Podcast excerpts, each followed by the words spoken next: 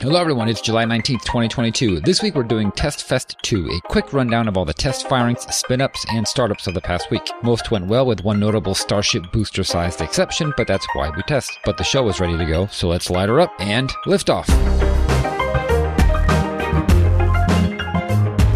And we've cleared the tower. Welcome to episode 368 of the Orbital Mechanics Podcast. I'm David. I'm Ben. And I'm Dennis. All right, so I guess we're going to talk about JWST at the top of the show, right? So Gotta. Might be worth a mention. How about that? How, what, what do you think about uh? Did it, it meet or exceed your expectations, even as hyped up as it was? Oh, you think? I don't think I had expectations to to meet or exceed, but I'll tell you what. Hmm. Um, my lock screen on my on my PC is now uh, the compass image from the the cliffs of Eta Carina or uh, the Carina Nebula, and um, they released a bunch of different images, like in different wavelengths, di- different ways of of um, processing the data, and one of them. I think it's what they call like the compass version, and it's basically just you know a glamour shot with text on it. Um, and for the Carina Nebula, the the cliffs of creation, I forget what they're called. Um, Pillars of creation. the, yeah, pillars the- of creation. There you go. Yeah. So Dennis just put it in the in the Discord, um, and and we'll have links to all this, or it'll we'll have photos in the show notes, just because who who can resist uh, setting the social media share image to a JWST image, but um. It's uh oh Colin says yeah it's the cosmic cliffs we were we were halfway there um but they they do this this version of these images with um like black bars on top and bottom and some text and like a north arrow and just kind of like this nice like PR version and so what I did is my my monitor is wider than the aspect ratio of the Carina Nebula compass image. So I trimmed off the bottom so that it would exactly fit my monitor's, uh, uh, ratio. And so what it does is it's got the, the nebula at the bottom, like the cliffs at the bottom, and then a big black bar up at the top with, uh, yellow and white text. And it just looks so Star Trek. It's really lovely. Oh, mine. I I, I got to go with. Uh, I love my galaxies, and the only thing I like more than uh, uh, galaxies are clusters of galaxies. And so the 1st Mhm, one that they mhm. released, uh, that that's definitely my favorite one there. And it's like, uh, where where's Waldo with how many different things there are in there? Everyone's going through and finding their favorite galaxy. Has a Yeah. ridiculous number of them. But yeah, that one was great.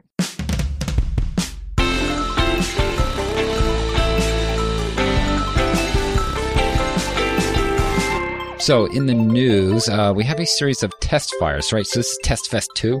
We did a Test Fest 1 uh, not too long ago. So this is just kind of a rundown of what's going on in the world of uh, testing new rocket engines, mostly first stages, I think, here. So I guess first off, we'll talk about the ABL static fire.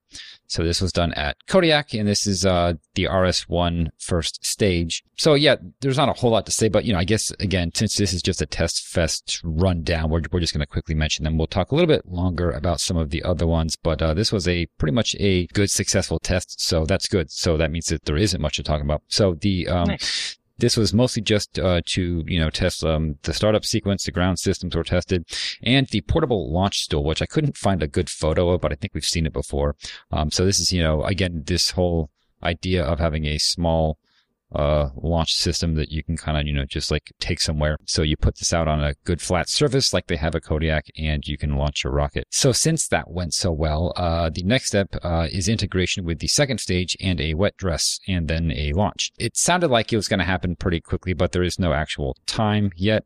But, uh, the first, or I'm sorry, the upper stage was successfully tested back in May and that was following a prior loss. And I don't know if you remember, uh, this was the one that happened out in the Mojave Desert, the big Right, boom. right. And uh, everyone was kind of like, like if you watch it, it's kind of shocking. Like it seems like, oh man, someone just set off a nuke or something, but Mm. it was A just a of- rocket. A lot of black smoke, right?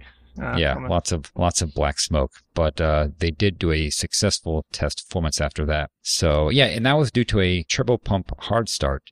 And I don't know if we ever covered that because I because I remember we talked about the initial anomaly, but I don't know if we talked about exactly what caused it. So it was a hard start. Yeah, so no date for the wet dress, but it will be from that point forward about four to six weeks in order to get the FAA approval because you know how that always takes some time. So, I mean, it looks, it seems like probably by the end of the year for sure. Um, at least that's me being optimistic, but I don't see anything standing in their way. So, Cool, cool, cool. uh, you know, and this will be a 3D printed rocket. All right. So that's very neat. This is like one of those small companies that is, I mean, I think very exciting just because they're doing something really different. And I like Mm. to see uh, different. Yeah, they seem to have a lot of like the big legacy kind of people supporting them too. So they Mhm. definitely seem like one of these companies that can be successful. My, if I remember correctly, they raised a lot of money and have uh, uh, some connections with Lockheed, for example. and so Hmm. uh, they're probably on the path to success, assuming that they can make a rocket that makes it to orbit eventually and consistently. Yeah. But yeah, they just have to integrate it with the second stage and do their wet dress and then they can launch it. I mean, I don't see any reason why they shouldn't be able to, but I guess those are famous last words. Um, so moving on to the second one in the Test Fest 2, uh, the RFA static fire. So this is a company I don't think we talked about much. I, I think, I think Dennis, you probably mentioned it more than anyone. Um, it, it they kind of seemingly came out of nowhere. Um, so Mm. this is, I think, a German or maybe just generally like a European conglomerate. I'm not sure, but I think it's a German company and they are making a stage combustion engine, which is really cool because, uh, that's never been done in Europe before.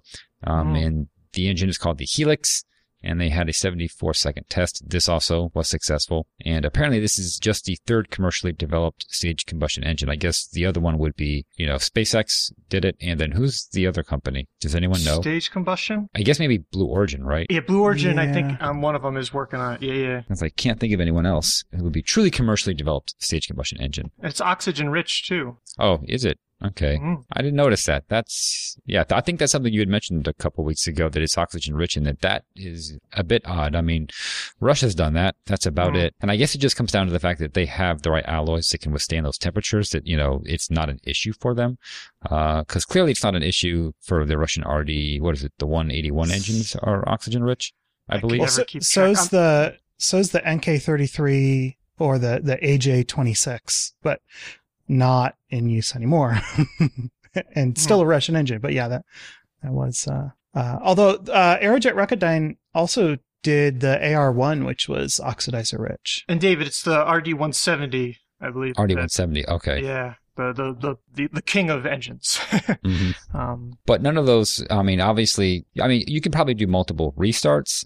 Um, and I believe that that is the intention for this engine, but it's not, I- I'm just going to assume that it's not very reusable or it doesn't even have a chance of being a reusable engine if it does run oxygen rich, because even though it can do this, I imagine that still pretty quickly, right? You're, you're going to have some oxidation of, uh, the engine that's, it's Mhm. just not going to, yeah, I don't know if this is something that's ever been tested for that particular purpose. Um, Mhm. but reusable rockets are still fairly new. Well, I think I think Blue reusable. Origin. Hmm. So the the BE4 on the Vulcan isn't going to be reused, right? But you'd think that Blue Origin would be targeting reusability.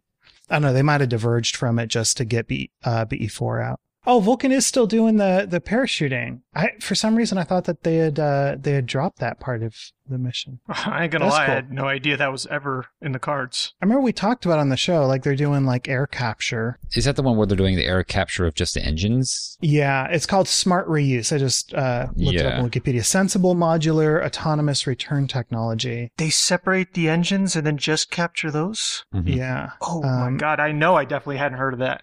That's they really actually cool. need a uh, um, a heat shield for it, but it's uh, a future a future use. Uh, let's see. In April 2021, Tory Bruno said that the additional launches purchased by Amazon for the Kuiper satellite constellation would require higher launch cadence, and that this provided support for the business case to go forward with Smart. Okay, so I don't I don't think they're going to do it to begin with, but it'll be cool. Not as cool as uh, what was the European concept? It had like Oh, the Adelaide or whatever it's called, something yeah, like that. Adelaide. That sounds about right. Yeah. It's something, but I don't know if that's the word, but yeah. So for uh, the RFA static fire test, they did a four second initial test. Uh, then they kind of ramped it up to 30 seconds and then a 40 second test. Uh, and they were all successful. And they throttled the engine up to uh, 130% of the nominal design point. Uh, those are the words used, nominal design point, Hmm. which I guess is, you know, like, I feel like NASA would say 130% of, uh, what do they say? Maximum rated efficiency or something like that. Oh, that sounds Hmm. official. Yeah. Yeah. Yeah, so uh, no problems there, and they are expecting an integrated systems test by the end of the year. So uh, very good for that company. Um, and yeah, I guess we should probably keep an eye on them because again, we just haven't talked about them much, and they're doing Mhm. a staged combustion engine, which is you know no small feat. And related to you talking about the, the engine cycle, uh, apparently their their approach is to try to use a lot of COTS components and just keep production costs down. And that's going to be their way to, I don't know, try to make money since going to be very competitive small launch um, market. And then next up, we have the super heavy, the inadvertent static fire. So this was, uh, I think you put, someone put foomph, which is a good Yep. description of the sound. just as, just a big, quick, uh, like someone just lit a match in a methane gas filled room, which is kind of what happened. um, except it wasn't a room, but you can kind of imagine what that's like. So it did look like, you know, just, oh, some gas got ignited that had building up.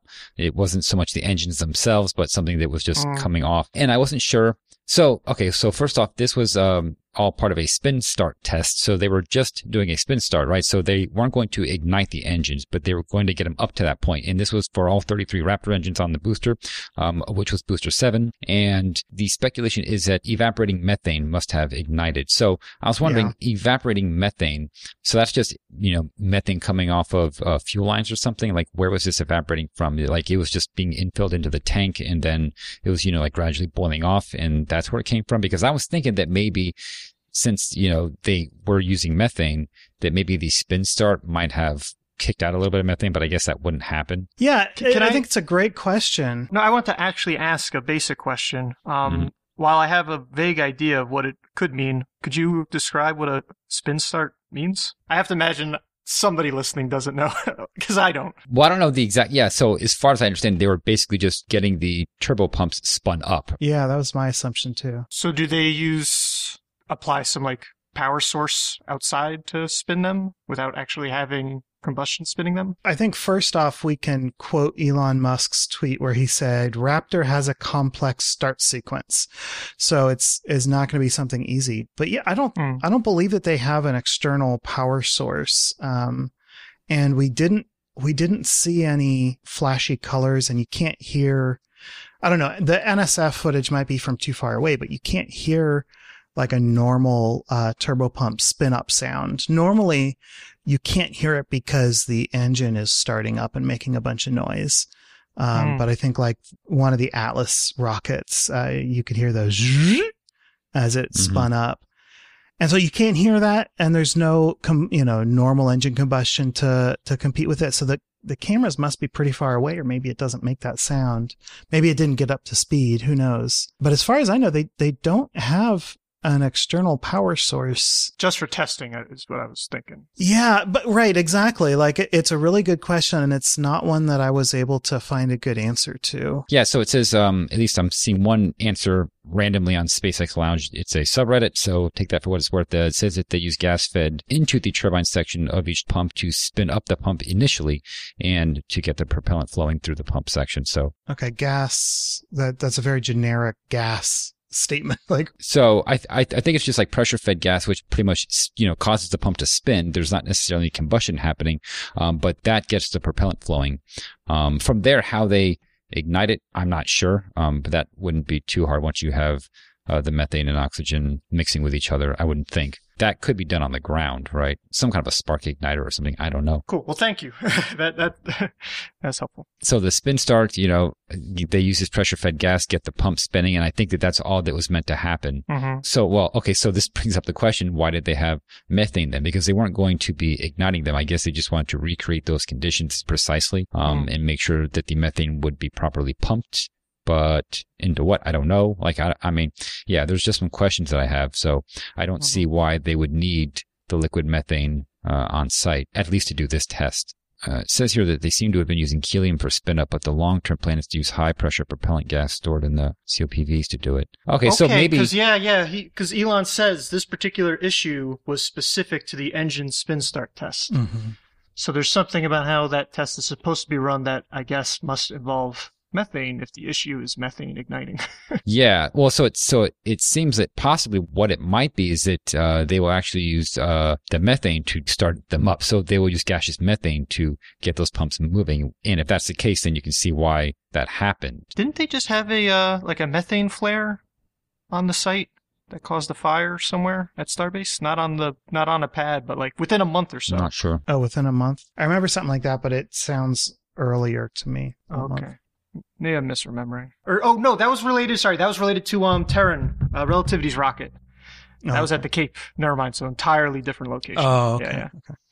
So in Tim Dodd's interview with Elon Musk, uh, Elon was talking about this uh, this complex start sequence, and you know when I when I read complex start sequence, I'm thinking, oh, you know, magical kind of stuff. But actually, it's it's pretty much exactly what you would expect for a, a fully a, a full flow stage combustion engine. Um, he said you got this delicate dance between the fuel power head and the oxygen power head because they're locked together. They're on this, you know, they're driven on the same shaft. And so while you're starting up, it's, it's really hard, um, to stay, uh, stoichiometric and keep the same amount of each propellant flowing.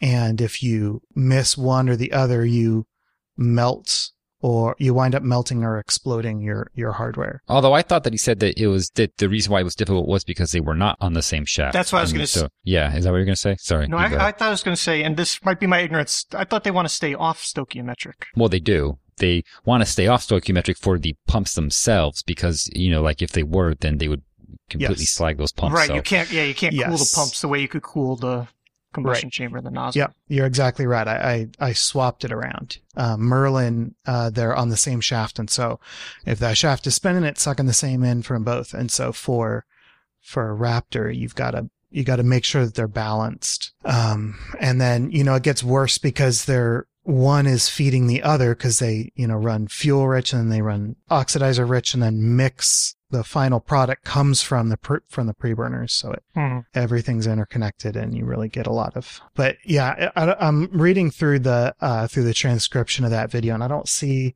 elon talking about actually starting them spinning and i don't see him saying anything uh particularly complicated that's that's not just the all of the things that we know are inherent to this type of engine I mean, I, I know it's I know it's different, but I, I just envision because uh, how much uh, details are available about how the SSMEs started, Mhm. and that was very complicated to say Yeah. the least. So every time I hear about the complex start sequence of a Raptor, I'm just envisioning Mhm. that kind of thing where you got this thing needs to go on within you know 10 milliseconds, and then followed by this thing which is running up 20 milliseconds later, and I don't know, it's just it's just chaos. It sounds like. So that didn't go according to plan. Uh, I guess that's Yeah. the conclusion there. Elon on Twitter said they weren't going to do spin start tests of all 33 engines at the same time. And I was wondering, didn't didn't we already expect them to do like a stage startup sequence anyway? Like, were they ever going to start all these guys all at once? And if not, why would they test all of them at once? That is correct. Is I mean, as far as I remember, the only question I had was that maybe since this is just a spin start test, they would do them all at once. But I mean, then again, you raise a good point that what's the point in doing that if they're not going to ever do that for like an actual launch? So I don't know. Yeah, you really run the risk of having uh, free fuel floating around and blowing up your Mm. engines. I would think. Because yeah, I, I was just thinking that if if if if that didn't go wrong, then yeah, sure, you just test them all at once in one go. You just save yourself time. You could get it. You could get on to the next thing, right? You got to go fast when you're SpaceX. But um, but I guess that risk wasn't quite budgeted into this decision, and so I thought SpaceX knew better to test what you fly, fly what you test. But there, there's probably some reasoning here that we're that we're not exposed to. That's an understatement for us now. Um, yeah. So, so because I don't know, uh, do you know what the staging would be? for I don't know exactly. Super heavy. Probably like symmetric groups, you'd think. Yeah, wouldn't it be like the outer end or like you know maybe the inner engines, Just maybe and two chunks, outer and inner. concentric rings or something, something like that. I'm Hmm. not sure. Mm-hmm. Um, I don't remember exactly what the configuration is, but I think something like that. I mean, that's the only thing that would make sense to me. Although you could do it in other ways. I mean, yeah, you could do all kinds of different patterns. Uh, Mhm. Spell out somebody's name. I was yeah. gonna say with that many, it could literally, yeah, be like one of those laser light shows. Um, Which, you know, being SpaceX, I wouldn't be surprised if they did do that, you know, like it spells out someone's initials or something. yeah. Don't put it past them. So there was also a tweet that at least a couple of new Raptors were spotted. Um, although I think there is still some speculation if this was for uh, the Booster Right. 7 or maybe for some other one. So it could be that they needed to replace them. But um, yeah, we don't have any real firm word yet on if there was any real damage done to the booster or even the launch site itself. Um, it Yeah. seems like things were more or less fine, and stuff just kind of got blown around a little bit. Yeah, and it's it's kind of crazy because like if you look at the photos of the the bottom of B7, there are like these big fairings for the COPVs, the carbon overwrap pressure vessels, and those are the big chunky like triangular kind of stuff that's on the side. But then there are also like these small little fairings just for the engines, like the top of the the the top half, you know, above the uh, the engine nozzle. They kind of stick out on the side and some of those things like apparently blew off. Um, so, Mm. uh, but, but as bad as that looks, that doesn't necessarily correlate with actual damage. That, you know, that's really easy. It's a, it's a long joint with a lot of surface area that it's holding back. And it's, you know, it's just a welded joint that can get blown off by overpressure. Yeah, it looks like uh, engines 21 and 24 have uh, some damage or something sustained to their their nozzles. Like it's slumped. Looks they got, looks like they got hit with paint stripper and I don't know, a box knife. Somebody swung a crowbar at them. Now, one person's responding though to that, saying that those have been there since rollout, and they're cables that have been taped on there. Oh, interesting. So what looks like slumped nozzle might just be dark cables, and then what looks like white streaks cutting through the nozzle might be tape tape. holding those. Because I Mhm. guess if they're not going to fire, it doesn't matter if you have cables literally just sitting there. Yeah. I mean, looking at it, yeah, I think I think that might be right because it it looks like Yeah, it definitely looks like it tape. looks like they spread. Yeah, the silver looks like tape, and then the way that it spreads out, it looks like they they spread like a thermal conductive paste or something. You can even see a zip tie, I think, on one of the on 21 on the bottom right. I'm, I think I see a zip tie there. So rounding out Test Fest is uh, the only non-firing or you know again inadvertent firings included. Uh, but Ariane 6, this is this is an upcoming test, but it's basically on its way to check out or to test the ground support equipment. And so it sounds basically like a wet dress rehearsal uh, to an extent. Um, where they're going to be filling tanks, uh, draining them, uh, in case, like in the you know scenario of a launch abort. Uh, they're going to do their countdown automated sequence. Uh, they're going to work out, they're going to test the cryogenic arm uh, disconnection and retraction uh, as though they were going to lift off. And so, yeah, ground support equipment and tanks and cryogenics. And so, what I thought was most interesting about this is what they're actually testing. So, the Ariane 6 has um, uh, the core stage and the upper stage already kind of checked out and so they've been you know stacked in the uh, the launcher assembly building, and then attached to them. So the difference between the Ariane 6 and the Ariane 5, I mean, among other things, is that they have four side uh, four boosters, and those and these boosters are actually the Vega C uh, first stage, if I remember correctly. Right. And so right now, though, uh, rather than having four boosters there, they've got three pylons that are shaped like solid boosters. And then they've got one fully representative but inert mock-up of a booster. And so if you look at pictures, I'll let you try to figure out which one's which. you get, if you look at the kind of, uh, it's not so much, uh, I guess, uh, angled nose. I don't know what you call that exactly. I, know, I think there's a better word than that. But the, the top part of it, I think, is the only thing that looks different between the, the total fake ones and then the mock-up. And so they've they've assembled it. Uh, you know, things will probably evolve between now and the 48 hours uh, before this goes to air. But the uh, the pad equipment, they already started to get that ready by testing some of the umbilicals and whether they could handle the cryogenics uh, well or not, which is you know good and important as we saw with SLS. You know, your tests can go awry when you have these uh, much more mundane things related to plumbing.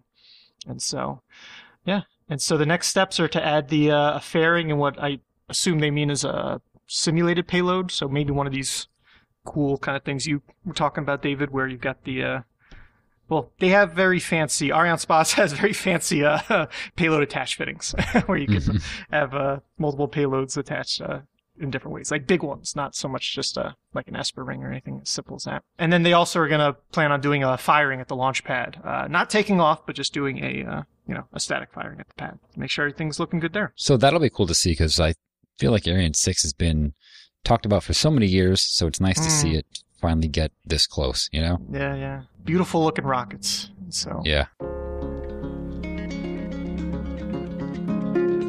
All right, so let's move on to three short and sweets. Dennis, what is the first? New robotic arm for ISS. Japanese startup Gitai is planning for a robotic arm demonstration on Nanoracks's Bishop airlock in 2023. After achieving Technology Readiness Level 6, or TRL 6, earlier this year with vacuum chamber tests, the company believes it can achieve TRL 7 for its second arm, named S2, with the on orbit demo. This won't be the first time Gitai has been to the ISS. In 2021, the startup's first arm, S1, demonstrated its ability to assemble structures and operate switches while inside Bishop. Gitai will be joining the three robotic arms on orbit Canadarm2, the Japanese Experiment Module Remote Manipulator System, or JEMRMS, and the new European Robotic Arm ERA. All right, next, uh, Rogozin moves on. The general director of Roscosmos has been the same person since 2018, the ever outspoken Dmitry Rogozin. This week, Rogozin was dismissed, and Yuri Borisov, the former deputy prime minister, was installed in his place. This personnel change came the same day as the seat exchange agreement with NASA was finalized, and it seems likely that the change was planned out but on hold pending the agreement. Starting in September, integrated crews will be flying for the first time on Crew Dragon and resuming on Soyuz. And thirdly, Capstone completes its second TCM. With the consumption of only 35 grams of fuel, Capstone completed its second trajectory correction maneuver, or TCM, after holding off several days to assess the vehicle's orbit after its first TCM. This small firing lasted 53 seconds and took place while the spacecraft was 789,000 kilometers from the Earth. Significantly smaller than the first maneuver, this one completes the corrective actions needed after a spacecraft separation from the lunar photon vehicle and demonstrates more precise maneuvering that will be needed for injection into its final near rectilinear halo orbit around the moon. And it's uh, still communicating, so. Yes. Okay, stand by. We're looking at it. Questions, comments, and correction burns, and we have a correction this week from Dennis, so take it away. well, just the last week's twist if was, I thought, so cool. So I found a, uh, uh, a presentation that was given uh, only a few months into the pandemic by uh, the person who I guess was the head of that uh, mishap review board, uh, Chris Hansen, who is, uh, of course, the NASA Chris Hansen and not the, uh, oh, the. Dateline NBC Chris Hansen. Because the second I heard that name, I'm like, that sounds familiar. So It did sound familiar. it's not Mr. You know, please have a seat over here. But yeah, so anyway, it, it was a really cool presentation uh, that he was giving, and like I said, this was only in 2020, so this was years afterwards, and he was reviewing it for. Uh, it seemed like there was a combination of students, uh, engineering students, as well as the public. Uh, but in any event, one thing I thought was neat was that Ben, you in your investigation had pointed out that uh, how the uh, particulates were entered wrongly into the system, and it wasn't clear exactly what uh, they did wrong on the ground processing, but that they did something wrong in the ground process on the ground processing. And it turns out that it was this uh, the ionic filter uh, as part of the filter sys- filtration system that's supposed to not get you know after the big things are removed, this will go and get the uh, the small little uh, bits of stuff that David was talking about. And it turns out that they had saturated them on the ground because they should have been using deionized water, like clean, pure deionized water, to run through the system during this ground processing, but instead they were using, in his words, Houston water. And uh, he Yep. Ben jokes that Houston water, uh, you don't want to think about what's in there. And so that turned out to be the issue. Uh, Yeah. Well, I think it would be worse if it was Florida water. Can you imagine? Like that would. I mean, one way or the other, yeah, municipal water in the U.S. is is pretty good, with some notable exceptions. It's pretty good, mhm. but it, it's still municipal water. like it's still Yeah. tap water. All right. So this week in spaceflight history, we have five winners. We have Hydrak, Deskin, Peter McMalley, the Greek, and Psychile. So congratulations. Now, do they all get full credit? I assume, All or of is them there? full credit. Cool. There weren't many layers to the clue, so Yeah, yeah. This was more straight, straightforward, um, and a good clue. Now that I know what the actual event was, so the clue was uh, electrococcyx. So I knew that coccyx meant tailbone, but beyond that, I didn't know. But now that I know the event, it totally makes sense. So, yeah, good clue. Thank you. Yeah, I came up with another one that was more descriptive of the event, but there was like nothing fun to it, and it wasn't a clue so much as just a weird random statement. And so, uh, yeah, I decided to go with electrococcyx, which is referencing the Earth's electrococcyx, or, or geotail, you might call it. And this was the 24th of July, 1992, and it was the launch of the geotail spacecraft. And so, uh, what this is referencing, right, the geotail is the Earth has a magnetic field, and it also has a big ball of plasma in the center of the solar system blowing stuff out. And as a result, that magnetic field gets swept in the anti-solar direction and creates a big old tail. And by big old, I mean it extends past the moon. Um, I think there's been semi-recent studies about how it's actually impacted the lunar surface by bombarding it with material that gets entrained in the magnetic field lines. And so anyway, that's what electrococcyx is referencing, right? The electro, uh, referencing the electromagnetism that's happening along the magnetic field lines. And then the coccyx is indeed, like you called out, like on air uh, last week, uh, the tailbone. I, I, I was thinking magnetococcyx, but that might have been just too on the nose. And so electrococcyx, I thought. Okay, yeah, because I was thinking that too, like maybe magnetococcyx, but yeah, you're right. Yeah, but the EM forces, that's fair enough. So, yeah. So, so GeoTail, uh, it, it was a, a, joint collaboration, or I should say, is a joint collaboration. Um, well, I guess it was between the Institute of Space and Astronautical Studies, or ISAS, uh, which you might recognize uh, from the bureaucratic Voltron, TWISIF. Uh, that was one of the three organizations that got wrapped up into JAXA in 2003. And so basically, this was a uh, uh, uh, Japanese uh, and NASA collaboration. NASA was the other major uh, major partner on board, and so um, yeah, ISAS orig- originally was handling the Japanese size, and then eventually uh, JAXA, of course, took over once they were there, and they seem to be managing it more um, now that it's been on orbit and just turned 30. So happy birthday, uh, GeoTail. It's still active to give that away at the beginning. Is part of a larger program uh, where you might have heard of some of these spacecraft, but there's a whole bunch of things that we've been sending around to study the Earth and the solar wind and the interaction between the two. And so this program is called the International Solar Terrestrial Physics or ISTP program. And so it includes great hits such as wind, uh, which is also still active. Uh, Soho, of course, which is a really, really cool one.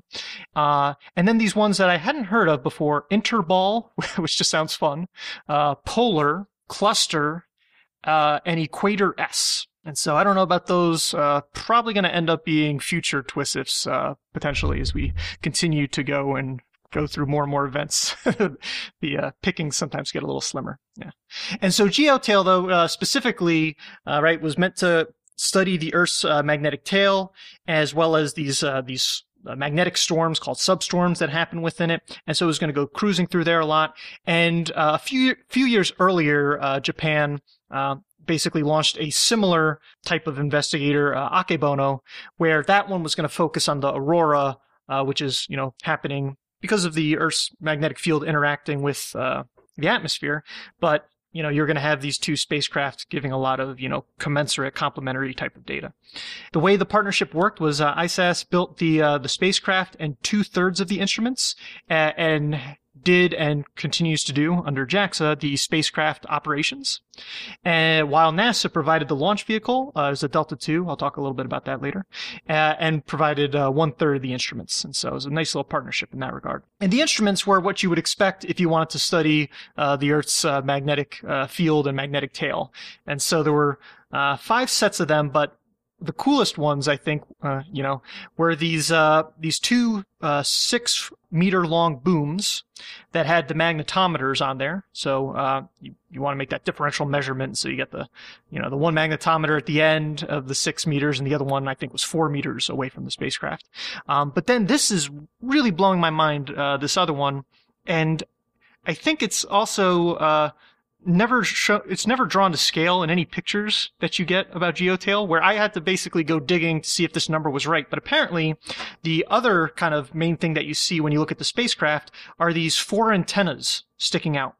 But they were 40 meters, or sorry, 50 meters, uh, they extended 50 meters out from the spacecraft themselves. So that's 100 meters from tip to tip for these antennas. And again, I guess just when it comes to really large things in space, right? You hear me talk about the uh, shuttle uh, radar to- uh, topography experiment or topography mission and how cool that was. Because it had a huge antenna sticking out the side of the payload bay. Well, this one had these, you know, very large. Uh, I mean, they were just wires essentially. I shouldn't say just wires, but really they were wires. And so, um, the the difference between them, where their names were, the one pair was called uh, Pant, P-A-N-T, and the other one was called Want, W-A-N-T.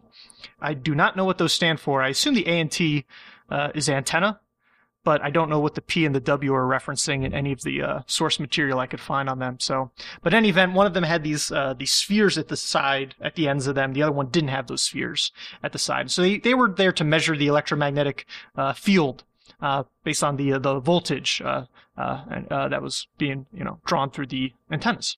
Now, since I already started talking about the instruments, the spacecraft itself, uh, the bus was a, uh, you know, a cylinder, uh, a drum, uh, that was 2.2 meters in diameter and 1.6 meters high. Um, it had body-mounted solar panels, so no big solar panel, uh, no big solar panels sticking out of it, just these antennas. Um, and it was spin stabilized and is still zipping around to this day, or spinning around to this day. And it was, uh, a little over a ton at launch with, almost a third of that weight, in propellant and it uses, uh, you know, to be active for three decades, uh, it used a uh, indium liquid metal field ion emitter, and so uh, that specifically was its, uh, you know, propulsion system. And uh, it being a fairly deep space craft, I'll talk about its orbit later, but you know, it, it communicates with the Deep Space Network. So if you go to, you know, NASA EYES has a, a DSN website where you can see what all the different DSN antennas uh, are communicating with right now, the different dishes. And so sometimes you'll see uh, Geotail uh, downlinking uh, some information there.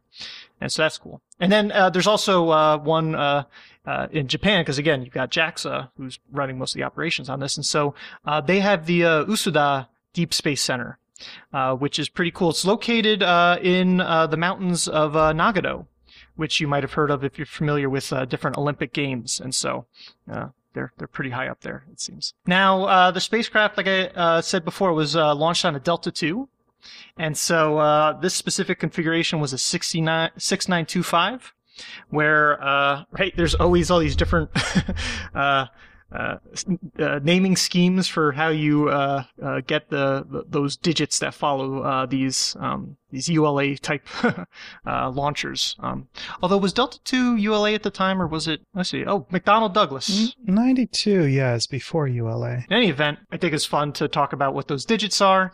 Now there was a 6000 and 7000 series. where the six thousand, where the seven thousand series had a different uh, modified first stage as well as uh, uprated uh, gem solid strap-on motors from Alliant. And so that's what that was referencing there. So that's the six uh, in the 6925. Uh, the sec- second digit is the number of boosters. Uh, so it had nine uh, strap-on boosters. And then the third digit was always a two, uh, referencing the uh, the upper stage engine, which was an AJ10. And then the fourth digit was the one that had the most kind of variety, it seemed, where it was referencing the the third stage. So you either had a zero, if there was no third stage. Uh, a five if you had a PAM, uh, a payload assist module, which uh, right was good for heaving things beyond the moon's orbit because you want to go study geotail. And uh, it would also have a six if it was a Star 37 FM uh, motor. So they wanted to heave this thing really far out there. It was it's so it's in a HEO, which uh, we don't talk about too often, but I've seen high Earth orbit but I also see a high high ellipticity orbit. I don't know which one's better.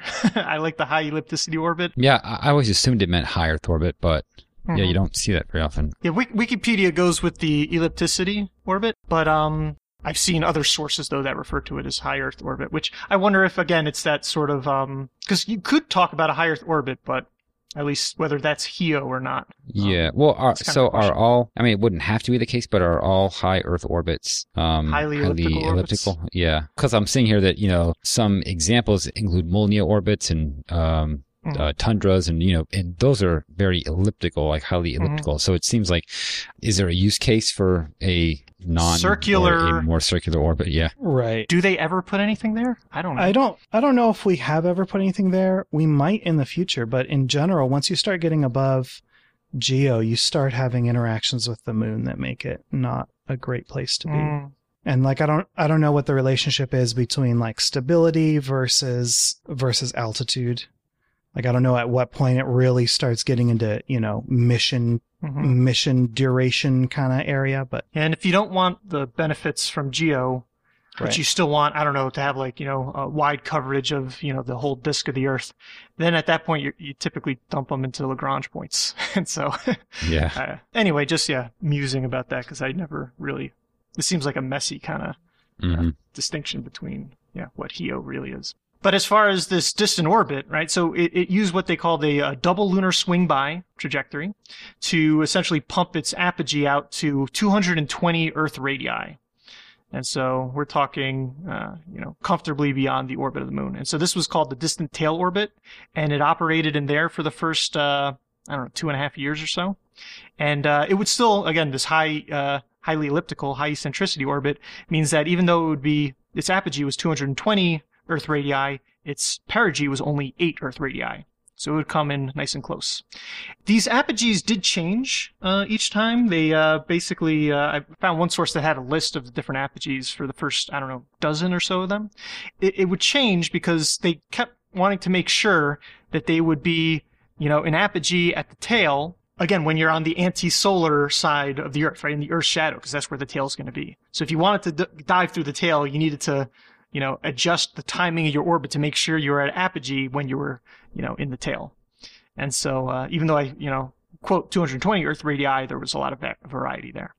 Uh, but then in February of 95, it went into what is called its near tail orbit, which I believe is still there to this day. And that's a 9 by 30 Earth radius orbit.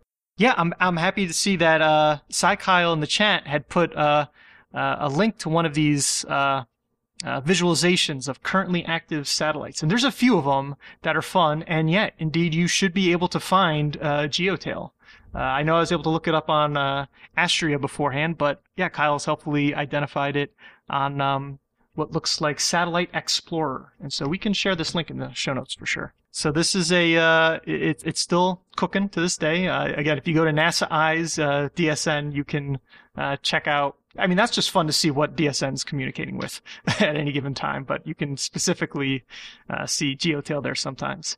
And as far as the science, uh, uh you know, that's not uh, my, I've never studied uh, the magnetic field all that much, uh, but there's a lot of great things that you can imagine having 30 years of uh, measurements. Uh, there, there were a lot of things that they were able to discover because, uh, again, it was part of this uh, part of this larger ecosystem of spacecraft where they would identify um, a flare happening, say, uh, at you know a coronal mass ejection, and then seeing how that would affect the uh, substorms that Geotail was measuring over here, closer to Earth. Or they would find differences depending on whether or not the sunspots, right, which are formed by the sun's magnetic field puncturing the surface and then coming back uh, through. Because they puncture the surface, that inhibits convection there, which cools it, and thus it looks uh, darker relative to the disk around it, although the, the sunspot itself is still very, very bright if you could just see it with your eyes without contrast.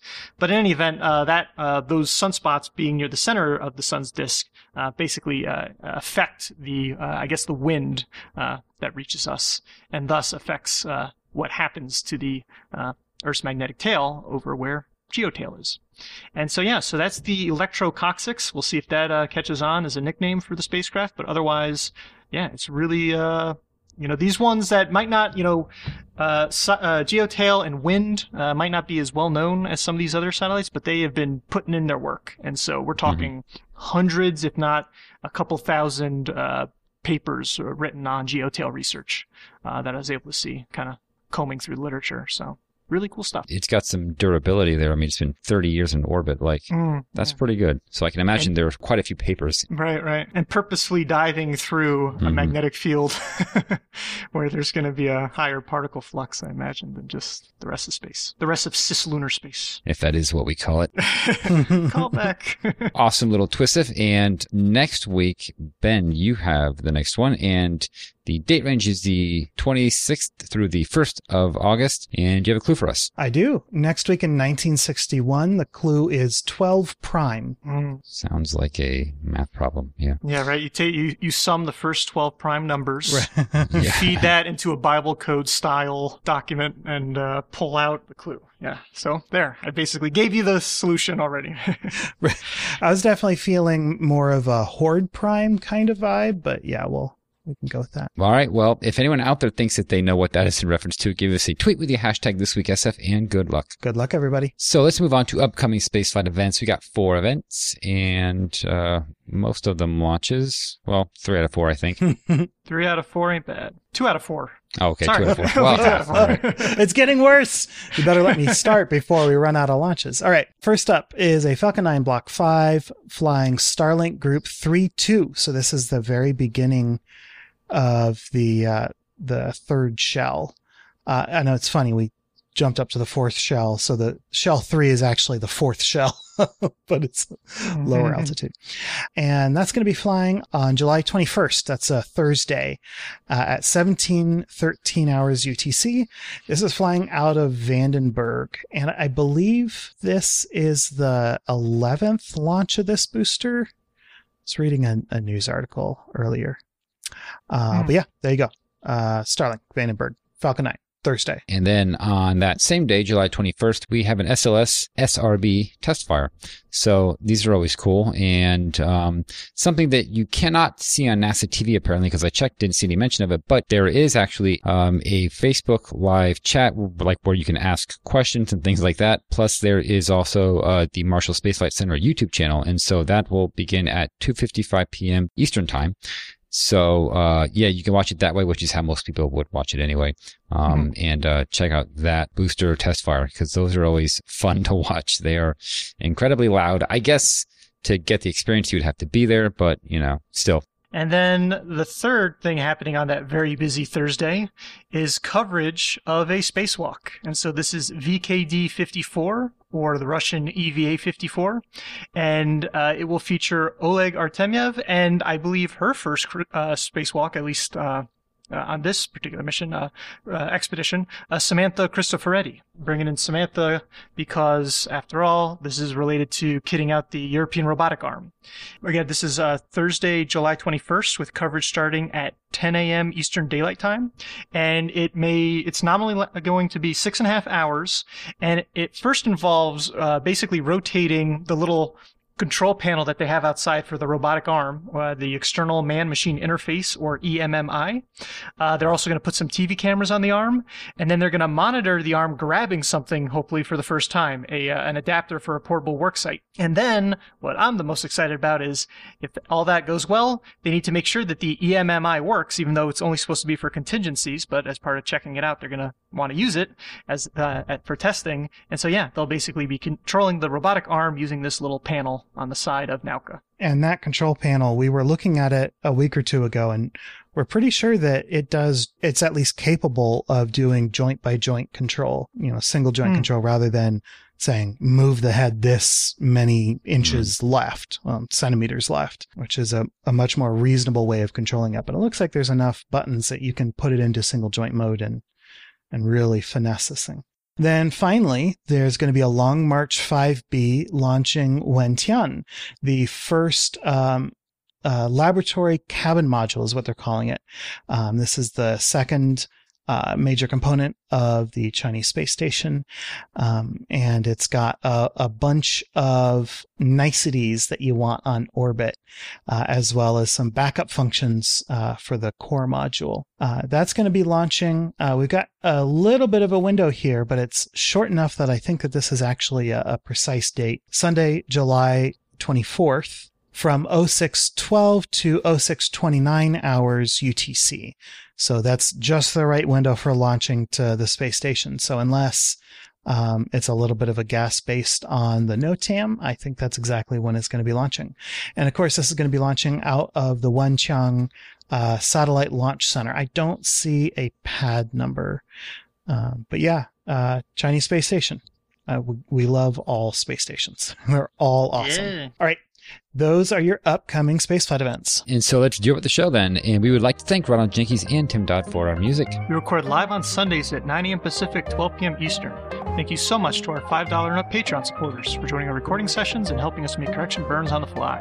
And a special shout out to Mike, Deskin, Colin, Chris, Delta B, Cy Kyle, Zach of Breaking Taps, Dave M, Dirt, and The Greek for joining us live in today's chat. Thank you. If you want to support the show as well, please leave us a review wherever you listen, or visit the orbitalmechanics.com slash support for our Patreon campaign, affiliate links, and other resources. For more information on this episode, such as show notes and other links, visit our website at theorbitalmechanics.com and And be sure to check out our store for mission patches, t-shirts, and hoodies. You can talk about the show with other listeners on Twitter and Reddit. We're Orbital Podcast on both, and you can talk directly to us by emailing info at theorbitalmechanics.com. That's it. We will see you all next week on Orbit. Until then, later. Goodbye, everybody. See you.